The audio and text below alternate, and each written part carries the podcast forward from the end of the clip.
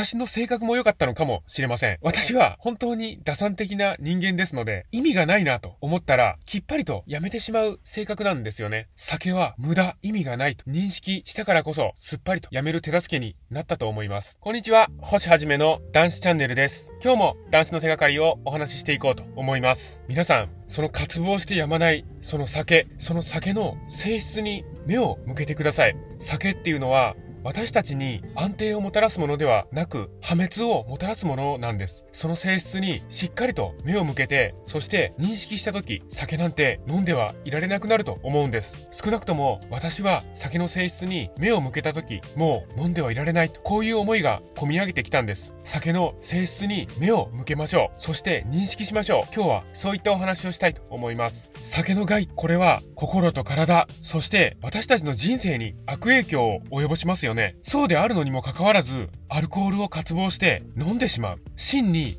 壊滅的、破滅的なことは認識している、分かっているのに飲んでしまう。酒は私たちに安定を与えるものではない。明日の私たちに破滅をもたらすものなんだ。こういうことは痛いほど分かっているんですよね。耳にタコができるほど効いているんですよね。ですが、飲んでしまう。それはアルコールに操られているからなんですよね。脳の報酬系、脳の報酬系が確立されているからなんです。アルコールを習慣的に摂取していると、私たちの脳っていうのはアルコールを欲し続けるんですよね。脳内に報酬系が確立されるんです。アルコールはいいものだ。アルコールは私たちに喜び、楽しみを与えてくれるものなんだ。こういった間違った認識が生まれてしまうんです。酒を渇望してやまない。飲まずにはいられない。酒しか喜びがない。こういった状態になってしまうんですよね。当然こういった状態では私たちの人生を送ることなんてできないんですよね。酒の操り人形となって破滅へと突き進んでいくことになってしまうんです。ですが、飲んでいる当人は私もそうでした。飲酒が破滅的なことだとは分かっているんですが、それほど深刻なことだとは思っていないんですよね。アルコールの魅惑、誘惑っていうのは、真に破滅的なことさえも、アルコールで、酒で包んでしまうんですよね。脳の報酬系システムは、